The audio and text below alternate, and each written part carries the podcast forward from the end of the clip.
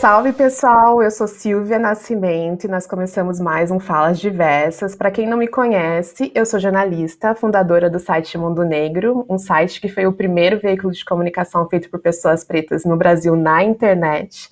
E agora eu começo esse novo projeto Falas Diversas, que é um projeto em podcast que também está disponível no nosso canal do YouTube, onde eu quero mostrar que as pessoas negras podem falar sobre o que elas quiserem, sobre assuntos diversos. E hoje uma pessoa muito especial, com um perfil muito interessante, para falar da nossa mente, da maneira que a gente pode pensar de maneiras positivas dentro de um mundo meio que programado para a gente se auto-odiar, mas a gente pode mudar essas narrativas. E a Tina Carlson é a minha convidada de hoje, de quem realmente eu vou tentar atrair, assim, o máximo de informação para que a gente consiga se preparar para esse novo mundo, né? Principalmente esse mundo pós-George Floyd, onde as questões raciais realmente vieram com força. E a gente tem que estar tá com a nossa mente centrada, nossos pensamentos organizados para tirar um usufruto desse momento que é muito bom para a nossa comunidade. Xenia, muito bem-vinda. Obrigada pelo seu tempo. Eu sei que você está num lugar com horários diferentes. E obrigada por ter participado, por, por ter vindo aceitado esse convite. Nossa, eu que agradeço, uma honra imensa. Parabéns você pelo seu trabalho maravilhoso, né? É, oferecendo informação para nós, né? Informação tão a gente tem sede, né, de informações. Então, eu é que estou honrada. Ah, imagina. Eu, às vezes, tem pessoas que gostam de começar a entrevista além do currículo das pessoas. Eu tenho uma maneira um pouco diferente. Eu gostaria que a gente começasse a nossa conversa com você falando o que você gostaria que as pessoas soubessem ao seu respeito. Ok! então, eu sou negra, mulher, mãe do Zac, de 16 anos, Sou do Rio de Janeiro, da região metropolitana, nasci em Niterói, cresci em São Gonçalo. Decidi ser psicóloga, e a gente sabe que a psicologia é uma ciência muito embranquecida, cheia de questões. E lá atrás eu comecei né, um trabalho, né, acho que a minha, minha atividade clínica sempre teve esse braço, né? Do, do social, dos atendimentos.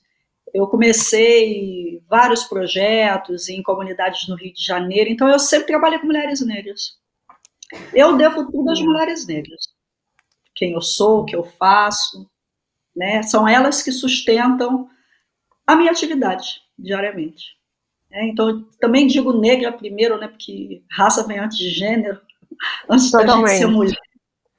Né? Num mundo em que nem mulher, né? Por muito tempo a gente era considerada, né? Se sim corpo trabalho, corpo exploração, corpo sim. produto. Então essa sou eu, sou viúva, perdi meu marido para o Covid, hoje estou radicada em Portugal e trabalho, né? Me auto-intitulo uma psicóloga que né, se dedica à clínica da diversidade. Diversidade por quê? Porque eu ampliei. Né? Antes eu trabalhava com comunidade negra e racializada no Brasil. Quando eu cheguei aqui, eu me deparei né, com outros, outros caminhos, né, outras possibilidades de trabalho. Né? Então, hoje eu trabalho com uma comunidade brasileira imigrante, uma comunidade africana, eu não sei sobre os outros profissionais, mas talvez eu seja uma das psicólogas brasileiras que mais atende africanos assim, né? Eu atendo realmente nossos irmãos, né? Principalmente dos países palopes, né? Para quem não conhece, são os países de língua portuguesa, né? Que tem uma grande mobilidade também migratória, né? Os cabo-verdianos, angolanos, são tomenses, né? Tem, eles circulam bastante, né? Tanto na Europa como nas Américas. Sim, inclusive, e aí olha que coincidência boa, olha que coincidência boa. Os entrevistados antes desse podcast, que vai no ar essa ah. semana, é o Ed e a Vanessa, que eles moram em Lisboa. Ele é angolano, ela é portuguesa, mas filha de cabo-verdianos, e eles têm um projeto de comunicação justamente voltado aos negros da diáspora, né, mas que cresceram em países colonizados por portugueses, né? Então, no nosso caso do, dos brasileiros, dos cabo-verdianos, né, de São Tomé, de, de, de Angola, É, e realmente é uma realidade diferente. E o que eles me trazem, assim, é que Portugal é um país que eles nem quantificam as pessoas negras ainda, né? Ainda tem muito atraso nessa questão do censo, me parece, né? Sim, é. O, o, os censos oficiais não possuem recorte étnico-racial. Nossa. Né? Acho que é uma questão estratégica também, né? Porque se os dados forem, é, se os dados é, se tornam, quando se tornam oficiais, a gente também se depara com todas as desigualdades, né? Eu acho que se incluísse Portugal ia ter um raio-x bem diferente, né, do que se apresenta nos outros países. Eu acho que é um pouco assustador para os portugueses, visto que os portugueses têm muita dificuldade de reconhecer, né, que a sociedade estruturalmente é racista, sim, né? enfim, o, a palavra racismo é, tem muito tabu, né? Tem muito moralismo, muito moralismo, né? Carregado de moralismo. Né? É, é, importante a gente também desconstruir o moralismo em torno do, do, da discussão do racismo para a gente poder avançar, né? Porque senão a gente não consegue avançar. Então, não é exatamente, né? Eu acho que se tivesse esses dados no censo, ia aparecer, né? Quem é o grupo social que está mais desempregado, que está em em trabalhos mais precarizados, que estão abandonando a escola, a uhum. comunidade carcerária, eu acho que ia aparecer tudo. Sim, e aí esse de políticas públicas para essa população, e isso acho que o governo português não está disposto a despender investimentos nessas questões, né? Não, inclusive para fazer pesquisa também é um custo. Uhum. Porque se a gente precisar de dados, assim, mais né, dados mais profundos a gente não consegue. É Enfim, nosso aí é mais um trabalho de campo, né? Enfim, uhum. é uma problemática. Nossa, eu imagino. E umas coisas que eu tava dando uma stalkeada no seu Instagram, vendo seus conteúdos incríveis e bem diversificados, uma parte me chamou a atenção, que é esse conceito da gente descolonizar o nosso pensamento, né? quando a gente fala sobre a questão da nossa comunidade, das nossas mulheres, eu tenho um foco, eu tenho filhas mais ou menos da idade do seu filho, né? E a gente tem essa, esse desafio realmente de elevar a autoestima deles, porque as referências ainda são muito brancas e eurocêntricas. Né? É, dentro da nossa psique, né? Quais são os hábitos, assim, quais são os reflexos, né, de que a nossa mente realmente está muito colonizada? Se isso reflete na questão da nossa baixa autoestima, e se tem algo que você sugere no sentido prático mesmo, no sentido, olha, descolonize sua mente, faça isso, tente fazer menos aquilo, assim, quais dicas que você daria prático para quem quer fazer esse detox de colonização na mente, no, no dia a dia? Pois é, eu digo que na clínica, né, na, enfim, mas aí eu estou falando em contexto terapêutico mesmo, né, quando a gente está num uhum. trabalho clínico. É, a primeira, a, a primeira, o primeiro indicativo que eu levo em consideração é analisar em qual nível de construção de negritude a pessoa está. Que o que você está falando diz respeito à construção da negritude. Uhum. Né? né? A possibilidade da gente poder mudar o nosso olhar, né? mudar a forma com, com que a gente é forjado mesmo por esse sistema né? Em termos de sujeito, eu vejo os, os sujeitos, né, pessoas negras enquanto sujeito, assim como interditados, né? Porque é como se a gente vivesse sempre, como se a gente fosse convidado sempre a viver muito longe do que a gente é, né? Que é assim que as sociedades estruturalmente racistas funcionam. Mas infelizmente a gente também participa, né, da manutenção em alguma medida, né? Então, eu acho que é, um conselho, uma dica é em, que, em qual medida eu participo e eu alimento né, e até me prejudico, porque tem consequências. Né? Eu acho que é muito interessante fazer uma análise e sentir né, onde, né, por exemplo, é, eu sou uma pessoa negra, mas eu né? Como é que é, como é que é a minha rede de apoio? Né? Quais, quais são os saberes que eu estou lançando mão? Né? Quais são, principalmente, quais são as relações de afeto que eu vou estabelecendo? Né? São com pessoas que eu me identifico ou são pessoas que não parecem comigo. Então é tudo sobre entrar num processo, né, de se aproximar de si cada vez mais, né? E isso é muito revolucionário. Se a gente é realmente né, convidado a se afastar de si o tempo inteiro. Então, é, eu acho que a rede, né, ela tem um papel muito fundamental, porque a gente sabe que a revolução ela é sempre no coletivo, é sempre nas trocas. Né? Então, eu acho que é muito interessante né, fazer uma reflexão de como a gente está construindo e como a gente está fazendo, como acontecem essas trocas. Uhum. Né? Porque é alimento, é nutrição. Não, isso com certeza. E as referências, quando a gente fala da representatividade importa, ela não é uma frase pronta, né? Ela realmente tem é, esse impacto, né? Inclusive, a Viola Davis esses dias deu uma entrevista que ela está fazendo a, a, promoção do livro dela, dando entrevistas incríveis, né? E ela chegou a falar que a representatividade é a manifestação física dos nossos sonhos. Eu achei isso muito potente, né? De que realmente Sim. a gente se vendo, a gente se acha possível, né? Eu, por exemplo, na minha carreira, é, eu tenho a Oprah e a Glória Maria como grandes referências, e não é nem pelas cifras, pela fama, é do que é ser uma jornalista negra, ser uma comunicadora negra, né? De como é, elas sobreviveram numa época, né, que era muito mais difícil é, do que é para mim hoje, assim, né? É, existe algum estudo ou alguma literatura que realmente fala dessa questão do poder da representatividade? Por que, que a gente se sente mais motivado quando a gente vê pessoas parecidas com a gente fazendo aquilo que a gente quer fazer? É, porque a gente consegue se ver, se identificar. Né? A gente passou. Nós somos um grupo social que, historicamente, a gente passa por um processo de invisibilização que é muito violento. Né? Isso. Uhum. É, esse processo ele é muito complexo e muito difícil porque ele tem um impacto no nosso desejo. Quem é o sujeito? É aquele que deseja.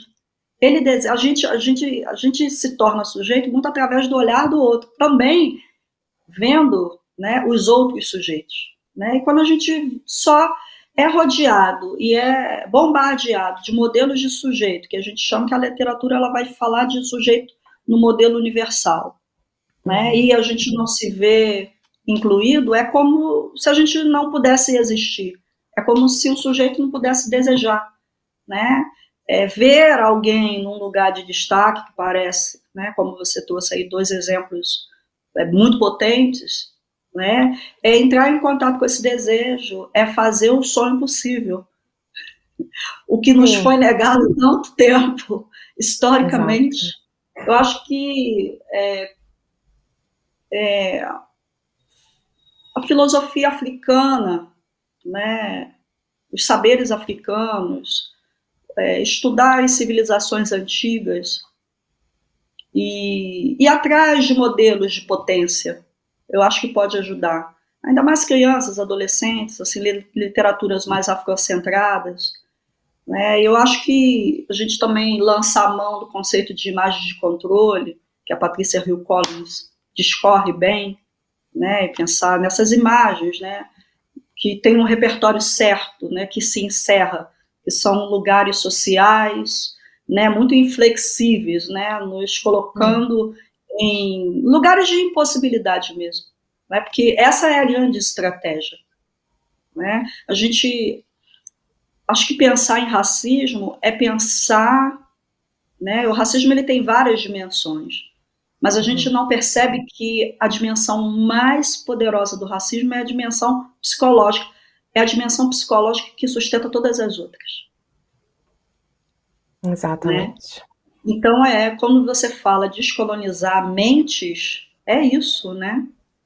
É uma coisa muito profunda. A construção de negritude é uma, uma questão, é um processo tão profundo e tão doloroso, tem tantas fases, mas eu acho que é libertador, né? Porque Sim. quando a gente fala em sonhar, pensamento positivo, né? Uhum. A gente tem que falar de liberdade. Sim, sem dúvida. Não tem ao corpo sem libertar a mente. Totalmente, totalmente. Inclusive, eu tive a oportunidade de entrevistar o Lázaro Ramos agora durante a promoção do filme dele, Medida Provisória. E ele fala muito da questão da utopia e do sonho, e de trazer isso de volta para os nossos, né? Que quando você fala essa questão realmente de definição do, do sujeito, é como se a gente vivesse numa linha de produção eterna sem deixar que a possibilidade dos sonhos elas entrem na nossa cabeça. E o sonho ele é um grande inspirador, é um grande motivador, assim, né? E isso a psicologia também explica, né? Sim. E tudo isso é tão bem arquitetado que a gente acredita nesse discurso construído. Né? O racismo ele é uma grande mentira muito bem construída que todo mundo acreditou nessa história, inclusive a gente, porque senão a gente sonhava e no entanto a gente se vê impedido de sonhar, Sim. né? A gente se vê impedido de desejar, a gente se vê impedido de ocupar espaço. A gente fala muito em empoderamento, né? O poder é aquela coisa, né, que deveria ser dinâmica, uhum. circulante. E no entanto, essa estrutura ela faz, né, que os poderes estejam estagnados, né? E falar de empoderamento a gente não somos um grupo social em que, se a gente esperar o poder, vão nos dar, né? A gente tem que tomar. Uhum. Né? Sim. E empoderamento e ocupar espaços né, é ocupar internamente também. Porque né, eu atendo mulheres negras o dia inteiro. Que dificuldade de ocupar um espaço, tomar mão desse espaço, né, tor tornar esse espaço verdadeiro e viver ele né, com desejo, com vontade, com segurança, porque a gente tem um sistema que né, questiona o nosso lugar o tempo inteiro. Totalmente. E eu também reflito um pouco sobre a questão do que a gente consome, né? A... Vindo um pouco para o meu lado, né, na linha editorial do Mundo Negro, o Mundo Negro tem 20 anos, eu lancei o site quando eu tinha 20, 20 21. É... E a minha ideia era fazer um jornalismo combativo, então eu falava muito sobre questões de racismo mesmo, até porque, assim, há 20 anos as pessoas nem se denominavam negras, né? Tem um estudo do Datafolha que mostrava que tinha mais de 30 identificações, acho que na verdade mais de 60 identificações para as pessoas que não queriam se chamar de negras, se chamavam de outros nomes. A maturidade veio e alguns comentários, principalmente também de leitores mais maduros, me fizeram ver de que eu fazia um jornalismo baseado nas notícias ruins. É, então, é difícil você sonhar quando você só lê, cons consome conteúdos é, que falam das nossas pobrezas, das nossas mazelas, que são assuntos muito importantes, porque se a gente não fala, não se muda. Mas eu acredito que inconscientemente o excesso desse tipo de, de conteúdo não faz muito bem para as nossas autoestimas, não faz muito bem para nossa autoestima. Então, assim, Não. a gente tem cada vez mais questionado, por exemplo, na questão do cinema, se vale a pena ainda assistir filmes que falam sobre a escravidão, que falam sobre violência policial. É, nesse sentido, qual que é o seu ponto de vista? Assim, se a pessoa realmente ela acaba consumindo só um conteúdo que fale sobre as nossas mazelas, isso pode afetar minha negritude e meu amor, né, em ser negra ou não, né? Com certeza. Lembra que eu falei no início que, em certa medida, a gente faz a manutenção desses Sim. discursos?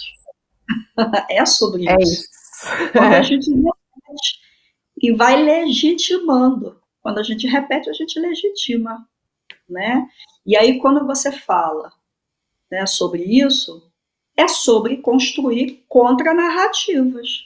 Se a gente está uhum. sempre exposto a conteúdos onde né, é, demonstra as violências sistemáticas que a gente sofre, né, de uhum. como os nossos corpos são alvo de racismo e discriminação, como a gente mostra esses lugares cristalizados que são uhum. tomados praticamente como um destino certo e, e invariável.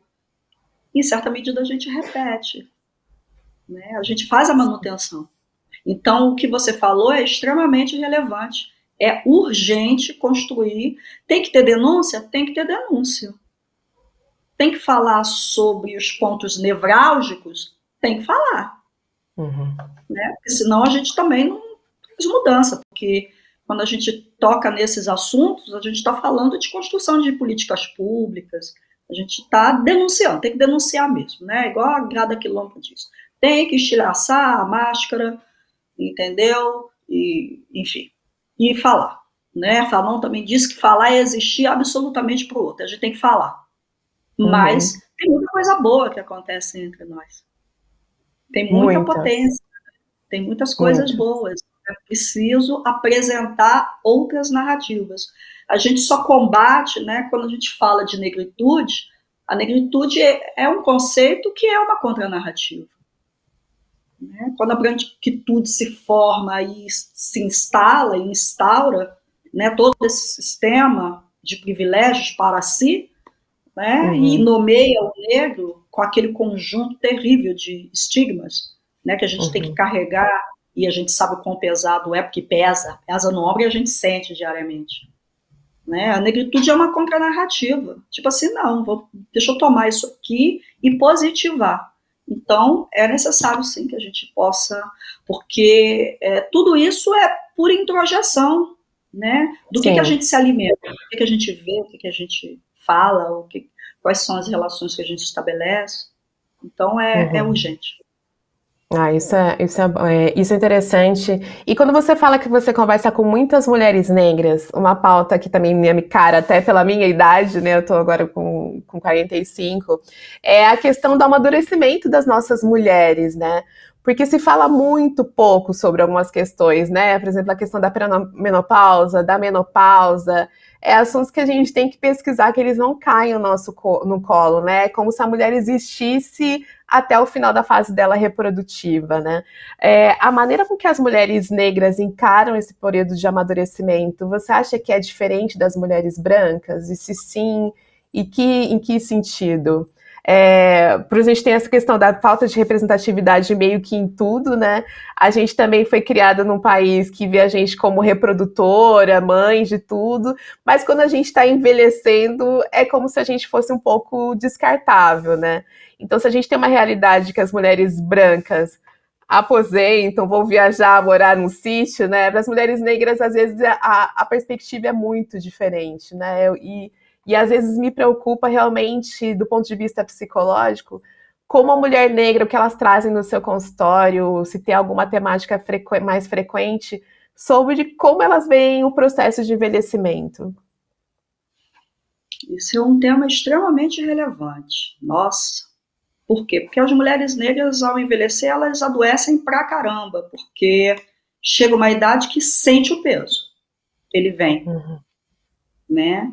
E muitas delas né, deixam de fazer um alto investimento para investir em todo mundo, menos nelas. É, quando toda vez que a gente compara mulheres brancas e mulheres negras, é claro que a gente vai sofrer muitas desvantagens né, em qualquer ciclo da vida.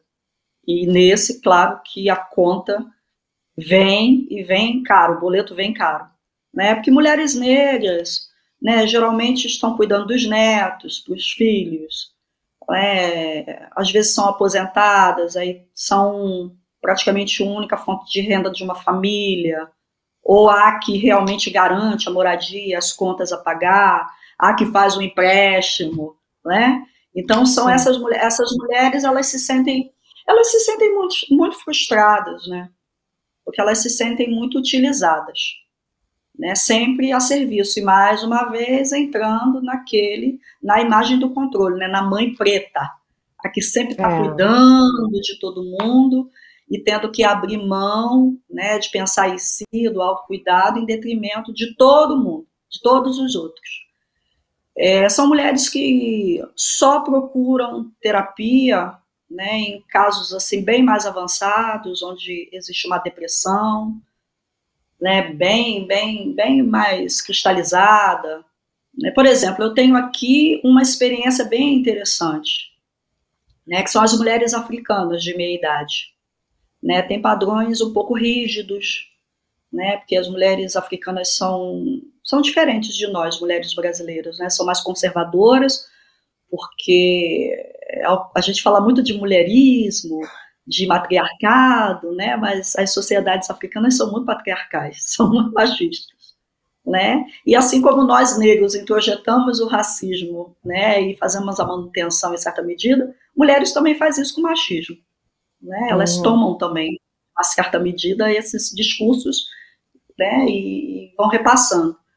Né? E aí, eu, as mulheres africanas, por exemplo, é, as famílias africanas, elas têm como um sonho, um projeto familiar, formar os filhos, que são, é, é uma geração, né, que a gente fala aqui, a, a, é uma geração anterior a essa, que é um, um fluxo migratório de força de trabalho bruta, uhum. né, Aí a gente chama das empregadas de limpeza, os homens, os, os funcionários da construção civil. Então, são pessoas que passam 20, 30, 40, 50 anos trabalhando muito duro, mas com um objetivo, de formar os filhos para que eles ascendam né, intelectualmente, academicamente, para que não tenha a mesma vida que eles tiveram.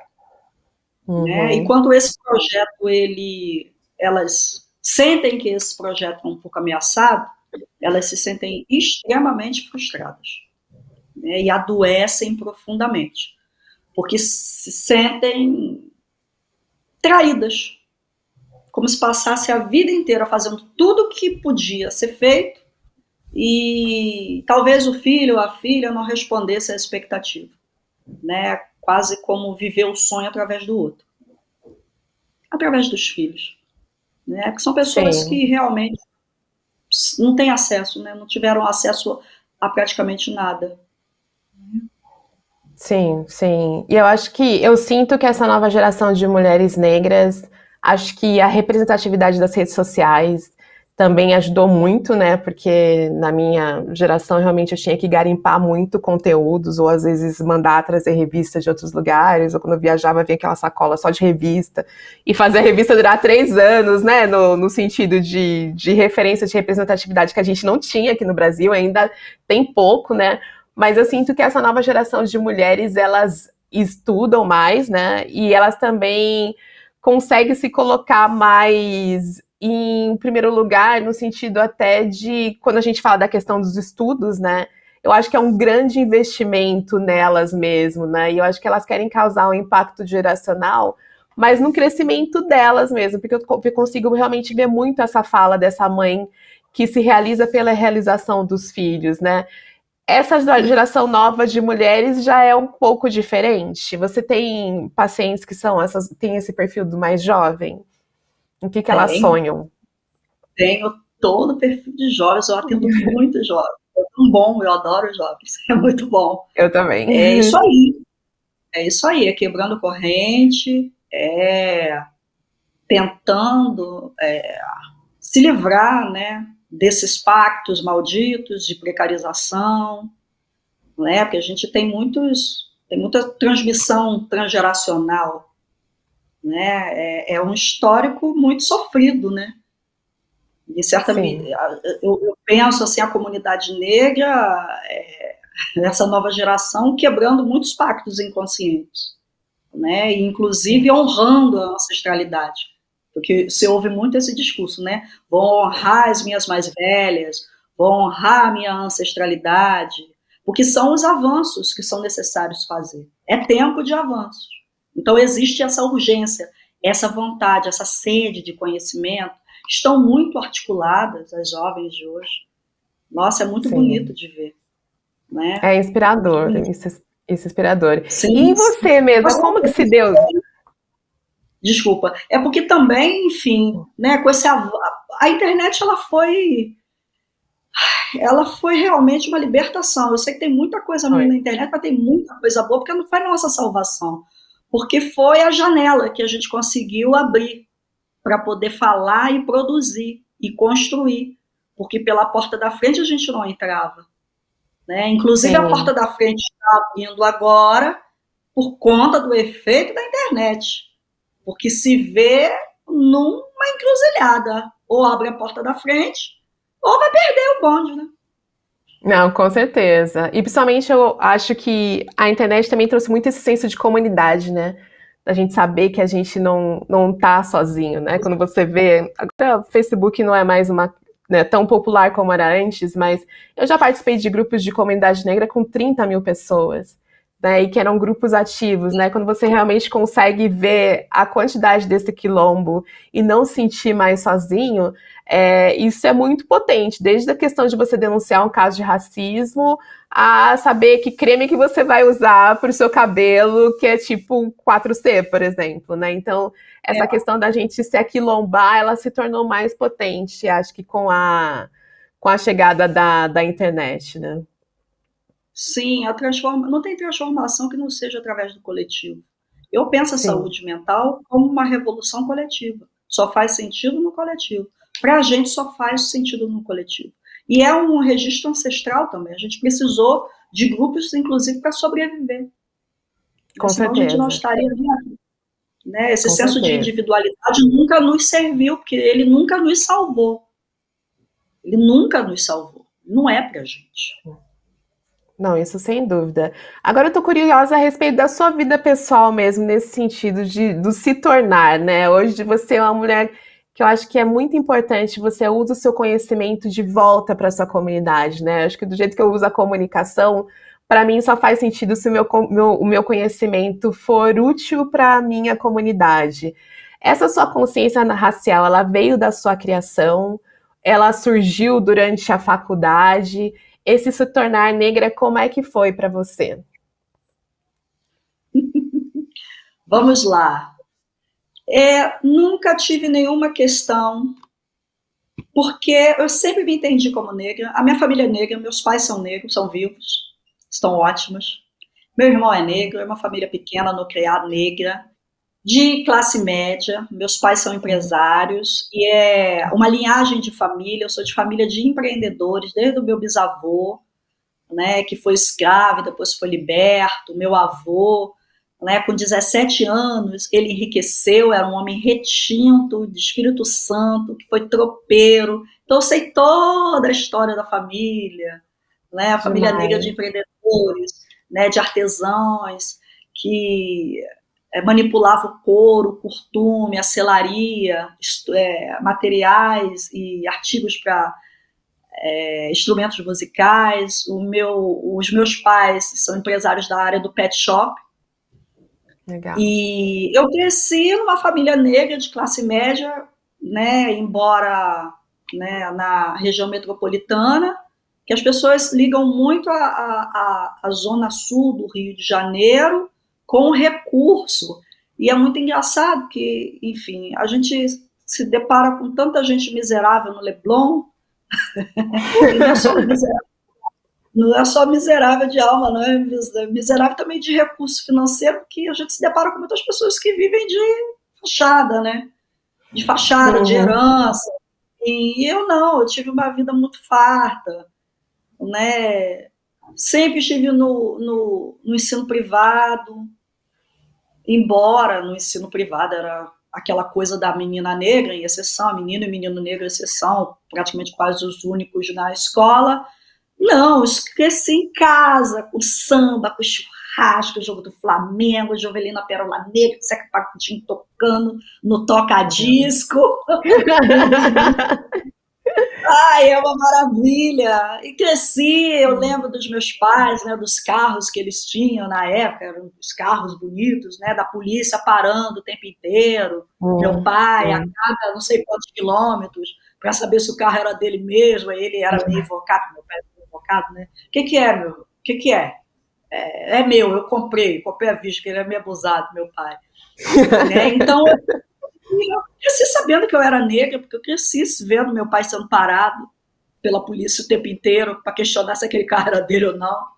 É, cresci rodeada de primos negros, de tias negras, que eu morro de saudade, a maioria já se foi né, de uma mãe negra super empoderada que já dirigia, que era tão era difícil ver mulher negra naquela época, empresária que já dirigia, que já tinha um carro, que era, andava toda arrumada, bonita.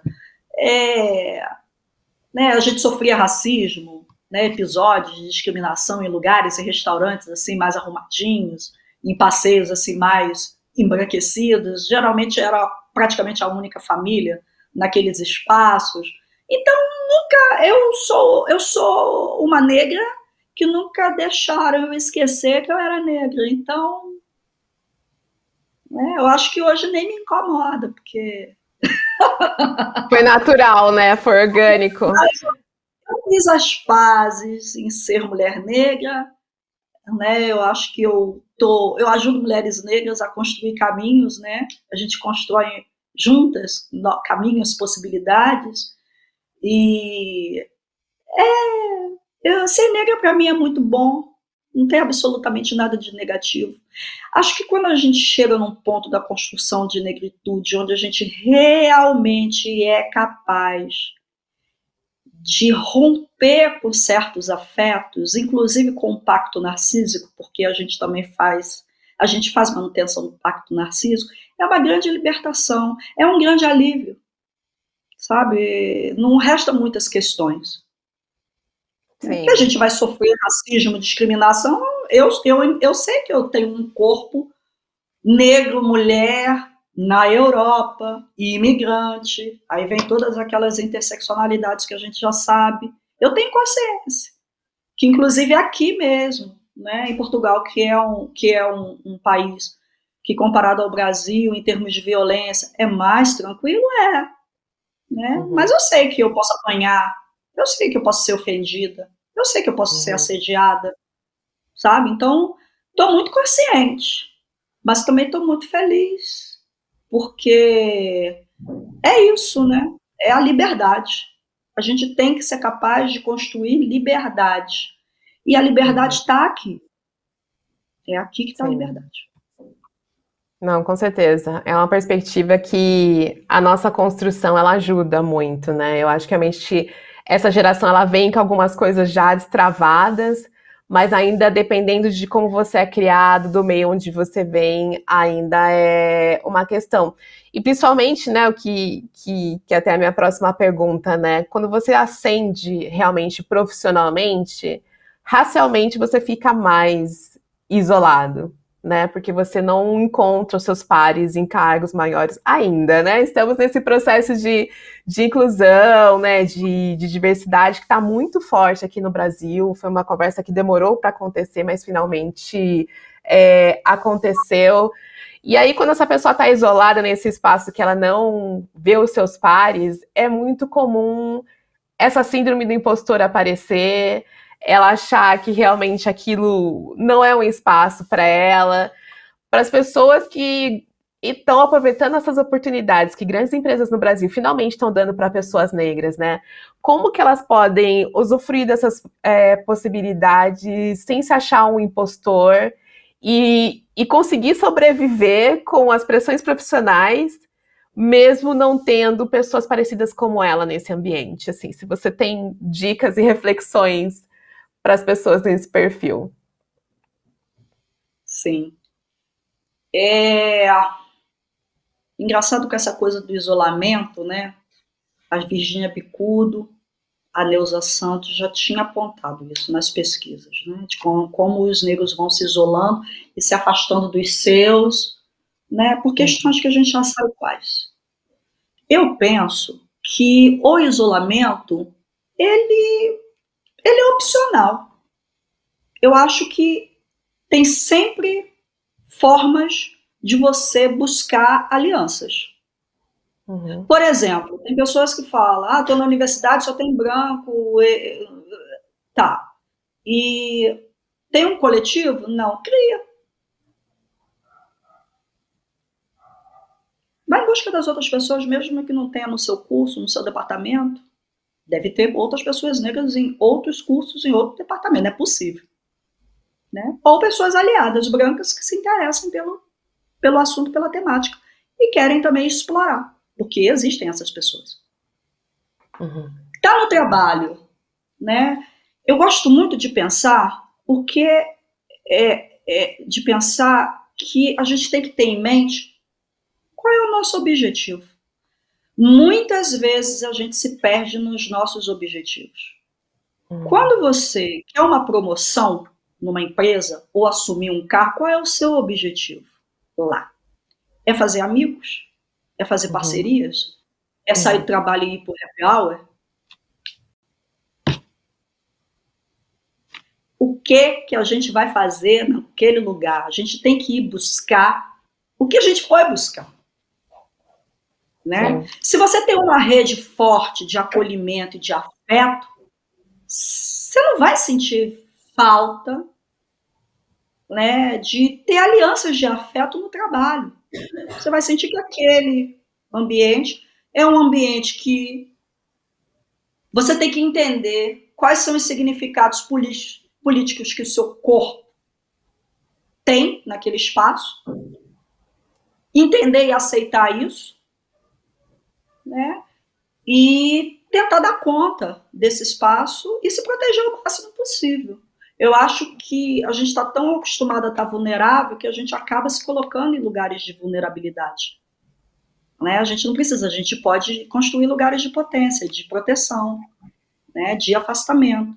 Então, o que, que você quer no trabalho? Você quer ser aceito pelas pessoas brancas ou você quer ir lá fazer o que você tem que fazer? Então, o um objetivo é a chave do problema. Porque é uma. É, o, qual é o problema? É, é, qual é uma questão profunda? Né? O sujeito universal ele está pautado no ideal de ego branco. Né? Então, esse é o modelo de sujeito.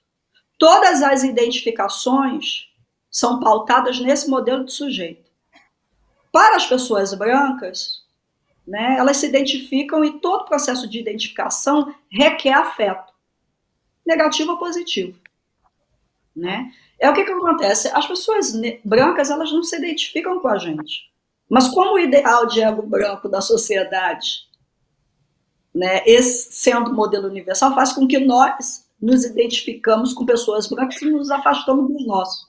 Isso é um problema, porque a gente tem uma tendência de entregar afeto, que é um valor extremamente caro, aos nossos, às nossas figuras de opressão. Por que, que a gente tem que ser validado por essas pessoas?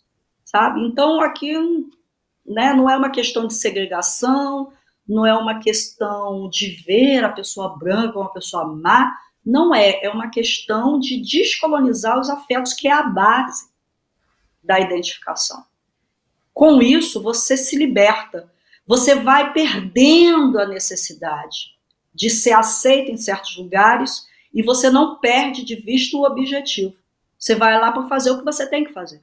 Porque você já sabe onde existe realmente o afeto, onde existe realmente a, a aceitação, onde você vai se nutrir e onde está a sua potência. Então é um processo interno, de fortalecimento interno. Porque não adianta você ocupar lugares se você tem essas carências e você cai nessas armadilhas. Elas são bem perigosas. E estão aí para a gente cair quantas vezes for, né? Quantas vezes se mostram né, nesses lugares. Então, essa é a chave que a gente tem que virar. E eu trabalho com isso no, no processo psicoterapêutico, e naturalmente as pessoas negras elas vão, elas começam a agir de uma forma que realmente não passa a ser algo mais importante. Que o importante é o projeto de vida, que o importante é sim, por exemplo, a quantidade de jovens que aparecem no, no consultório que estão adoecidos por conta da, da licenciatura, do bacharelado, do mestrado, do doutorado.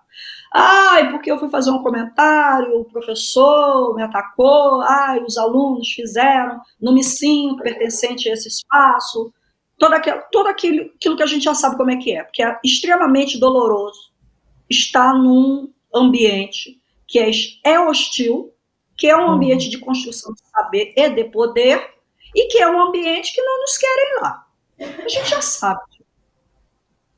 Agora, qual é o objetivo? As pessoas se perdem. O que, que a pessoa foi fazer lá? A pessoa foi fazer uma licenciatura. A pessoa não foi lá para ser aceita pelo professor branco e nem pelo colega branco. Ela foi lá fazer uma licenciatura. Porque ela tem, ela sabe que através da educação ela vai uhum. ascender socialmente, ela vai fazer a mobilização, a, a, a mobilidade social que traz benefícios não só para ela, mas para todo o coletivo ao redor dela, porque a gente, para nós, a revolução é do coletivo. Então a gente não pode perder o direcionamento. Sim, isso é, é, é realmente focar, né? Ter o objetivo que eu acho muito interessante que você falou. Não procurar afetividade nos espaços que não nos querem dar afetividade. Não né? se, Silvia, não se procura cuidado no lugar de opressão. Sim. Não se procura acolhimento em lugares de opressão. Não se Sim. procura afeto em sujeitos que simbolizam a nossa opressão. Sim. Não é complexo, é muito simples, é uma, é uma mudança de olhar.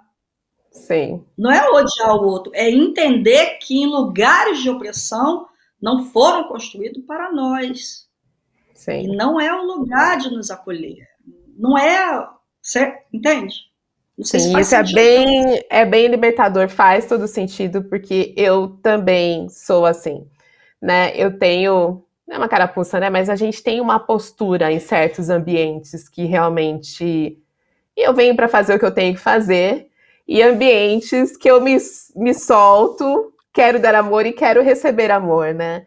E quanto mais eu me vejo nesses ambientes, mais eu me solto, né? Então, eu realmente às vezes prefiro ter um pouco mais de frieza em certos espaços e ver até onde eu posso soltar, se eu posso me soltar, do que chegar né, toda solar e afetiva e um lugar que não reconhece a minha intelectualidade, a minha potência, né? E então eu vou Sim. lá com um foco e com objetivo, né? E, e principalmente ele passa na questão financeira, na questão de mobilidade social, na questão de poder, que passa dentro, muito dentro dessa seara econômica, que a nossa comunidade não fala muito, mas que, que é muito necessário. Agora, uma fala que você fala dessa questão do afeto, né? Uma fala muito recorrente das nossas comunidades, até quando a gente fala de é, reportagens sobre relacionamento, é de que o amor preto cura. Como é que você entende esse conceito, né, das relações interraciais, intrarraciais.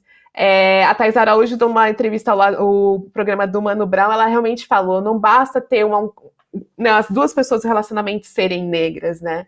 A questão do amor preto é muito mais complexa, né? Ela não tem a ver a, né, ser afrocentrado, ter um relacionamento afrocentrado, não necessariamente acontece quando as duas pessoas são negras. Tem outros fatores é, incluídos, né? Até porque quando a gente fala da questão da colonização, né? Eu já vi muitos casais que um é mais colonizado, o outro é menos, e tem vários atritos, né?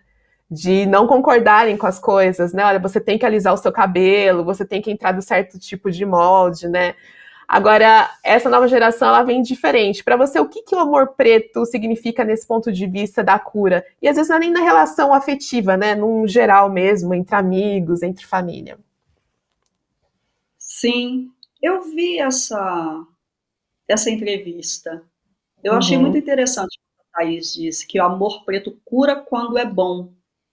Foi essa Sim, expressão exatamente. que ela usou. Né? Quando o amor preto não é bom, não cura. Né? Pode até adoecer. E aí, em certa medida, ela tem toda a razão. Né? Agora, eu penso que o nosso histórico é, é um histórico de desencontros. Lembra quando eu falei da contranarrativa? Uhum. A gente tem sempre que criar né, outros discursos.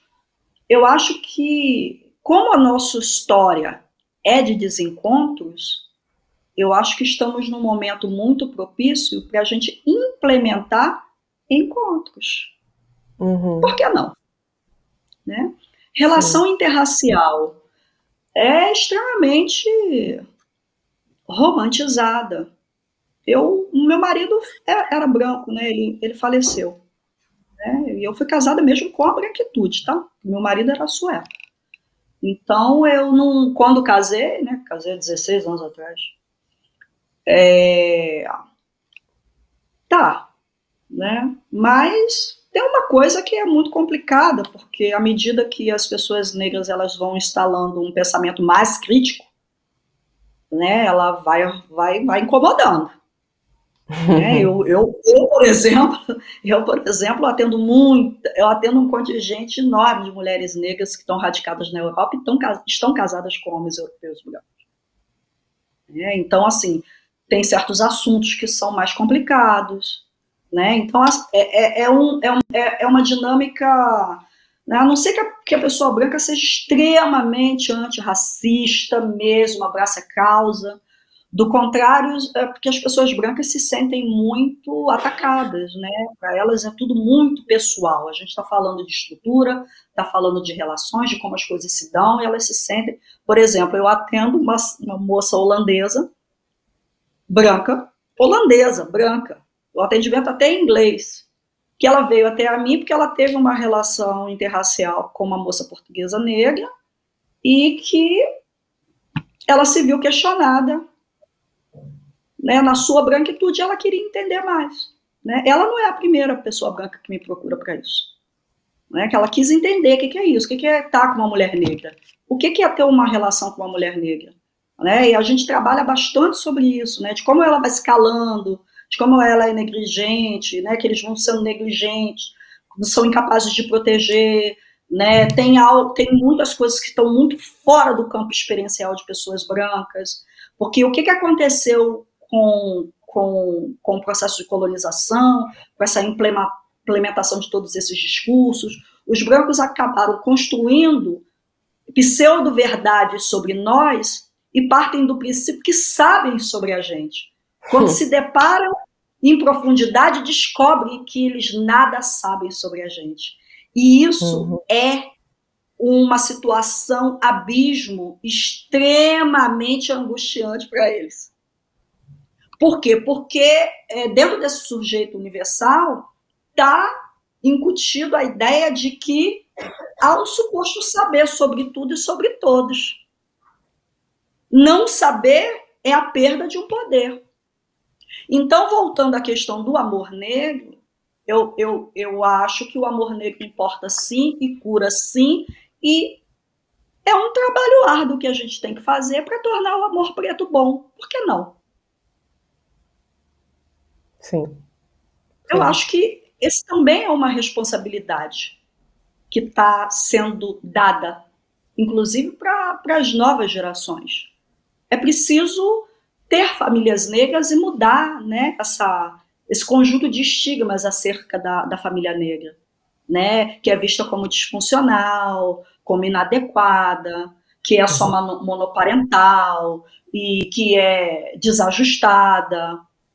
Por que não formar famílias negras, né, coletivos negros, vivências familiares diferentes, mais propositivas?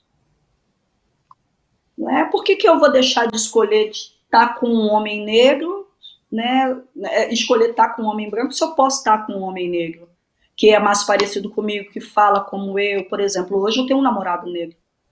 Né? Uhum. Né? Como é mais fácil? E como é bom, como a gente se ama. A gente se Sim. ama pra caramba. Sim. O preto é, é muito bom. Sim. Tô amando.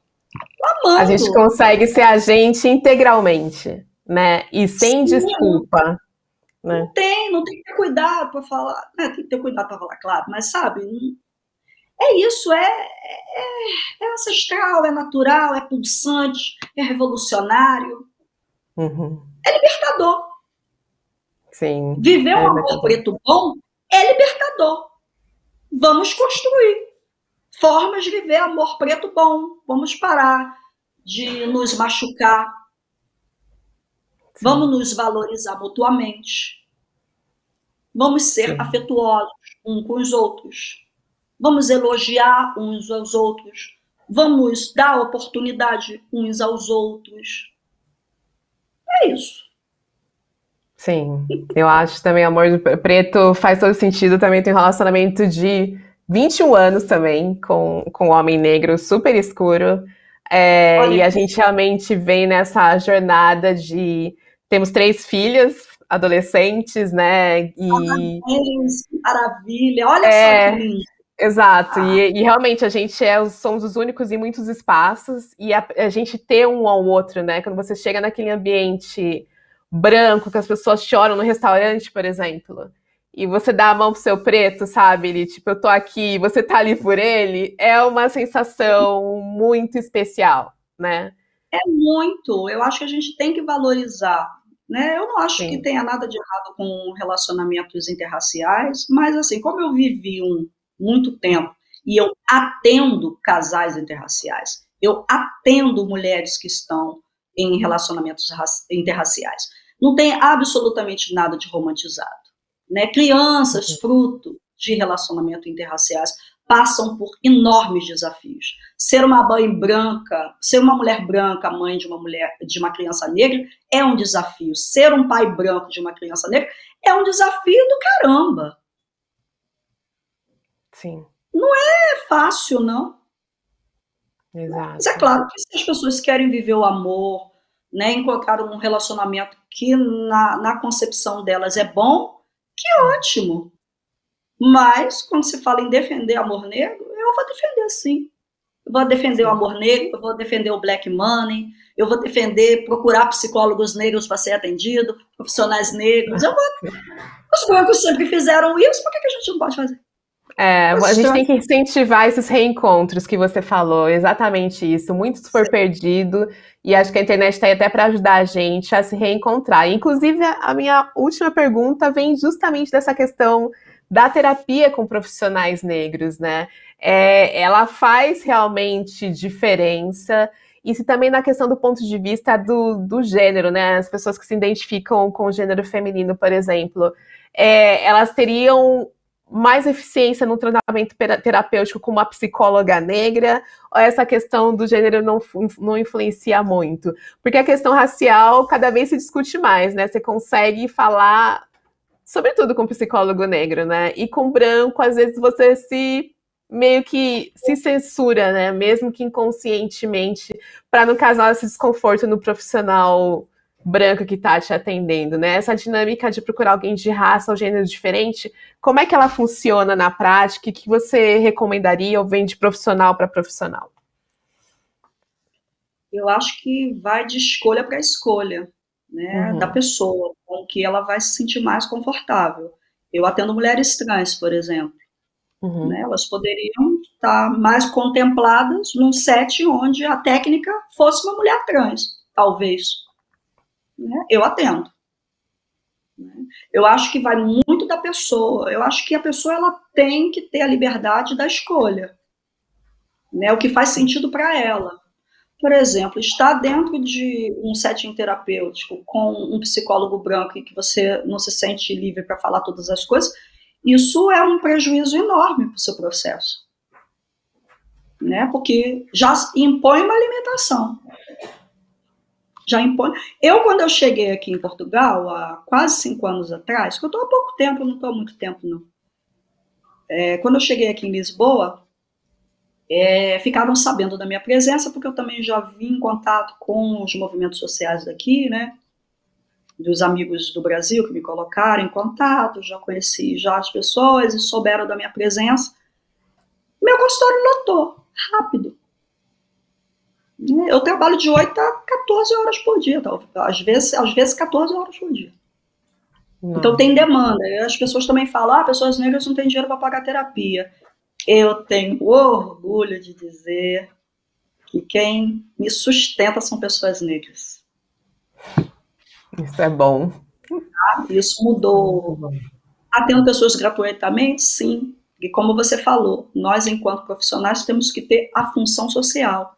Eu atendo um segmento, tem pessoas que podem me pagar? Sim, podem. Mas tem pessoas que não, mas elas nunca ficam sem atendimento. Todo mundo que chega para mim não fica sem atendimento sabe? Isso aí é um compromisso social que eu tenho, político.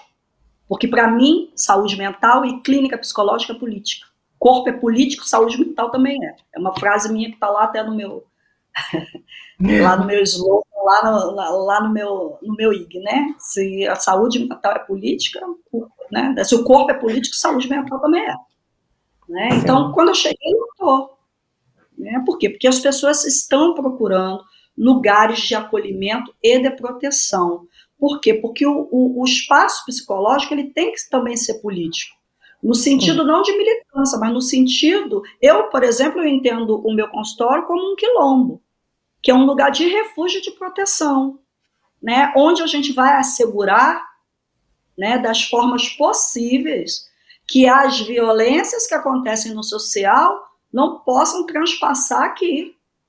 Porque uhum. a quantidade de pessoas que eu recebo no consultório que dizem que passaram por outras experiências psicoterapêuticas de profissionais não negros e que tiveram as suas vivências e experiências deslegitimadas, isso é uma forma de microviolência dentro da, da clínica. Sim. Né? Então a gente tem que assegurar, né, como a gente entende o quilombo como um lugar de escape, de refúgio, onde as pessoas né, se refugiavam para se fortalecer, um lugar de, de combate, né, de resistência, uhum. o espaço psicológico também ele pode ser um lugar de resistência. E é. Sim. E é que a gente já foi excluído desse lugar já há muito tempo, que se a gente for pensar em termos de saúde, saúde não foi construída para atender os nossos corpos. Não mesmo.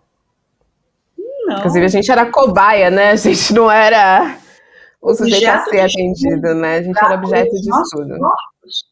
Não. Uhum. Então, nós profissionais negros, que atende comunidade negra, a representatividade é importante, mas também a qualificação. Né? Uhum. Existe uma qualificação, ainda bem que agora as universidades estão mais coloridas, né, que as discussões mudaram, porque, porque eu sou da época que eu tive que correr atrás por fora.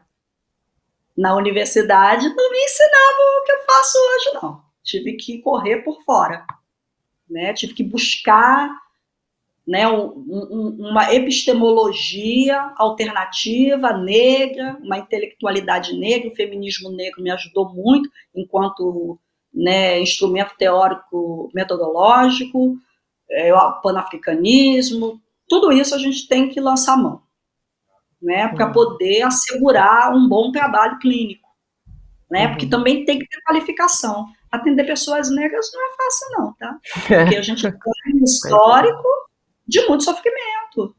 Sim. De, de, de carga. E senão a gente enxuga gelo. Porque a discriminação e o racismo ele é cotidiano. Dependendo do lugar social que a pessoa está, ela está mais suscetível, ela está mais vulnerável. Exato. Se você não for qualificado, você enxuga gelo. Sim. E precisa ter um conhecimento realmente teórico é, e ler das fontes, né? Que você trouxe muitas fontes aqui durante a nossa conversa de intelectuais negros, né? Que pensam a nossa existência no mundo, que vieram antes até da gente, né?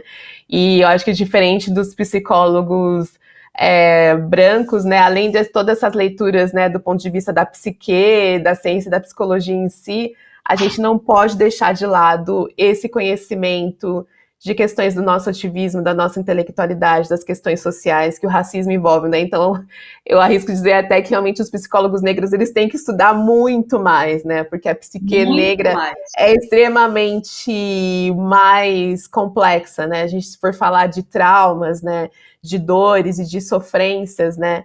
Há quem diga até que tem coisas ancestrais que estão até no nosso corpo mesmo, do que a gente não viveu, mas que a gente traz na nossa existência, né? Então, a psique negra não é para qualquer profissional, e ainda bem que a gente tem pessoas como você, Xenia, fazendo um trabalho realmente incrível.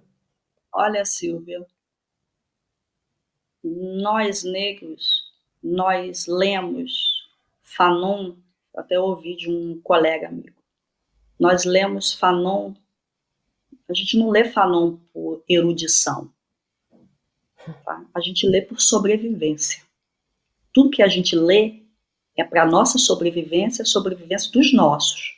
Não é por erudição, não é para discurso bonito acadêmico. É para sobrevivência. Sim.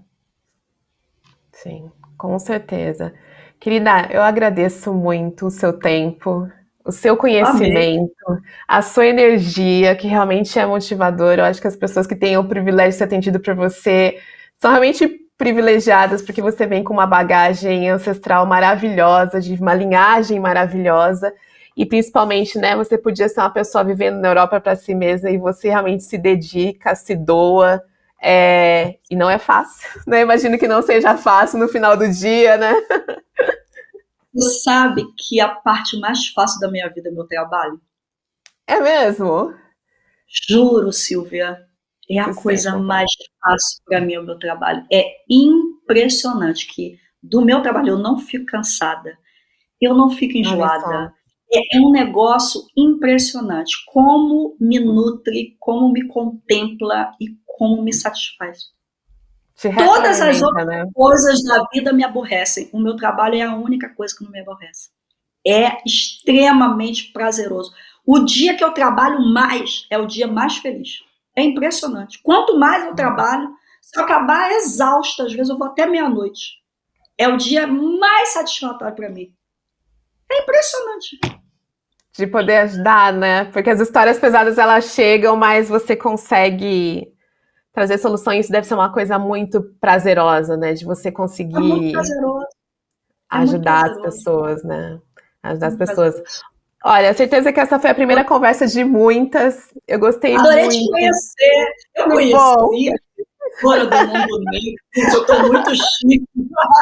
Ah, imagina, mas eu também sou como você, uma outra mulher assim também que tenta fazer uma diferença no mundo, né? E, e ajudar, né, os nossos a perceberem que eles têm valor e que eles são enxergados, que eles são amados, né? E que a existência deles importa para todo mundo, inclusive para eles mesmos, né? Eu faço no sentido da comunicação, de conteúdos positivos, você faz na questão do mental, e eu tenho certeza que as próximas gerações, com a nossa dedicação, vão ser diferenciadas.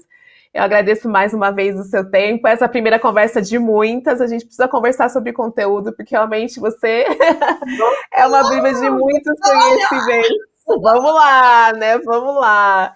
E para quem ficou até agora com a gente, eu agradeço muito. Foi uma conversa muito legal que está disponível tanto aqui no Spotify como no nosso canal do YouTube.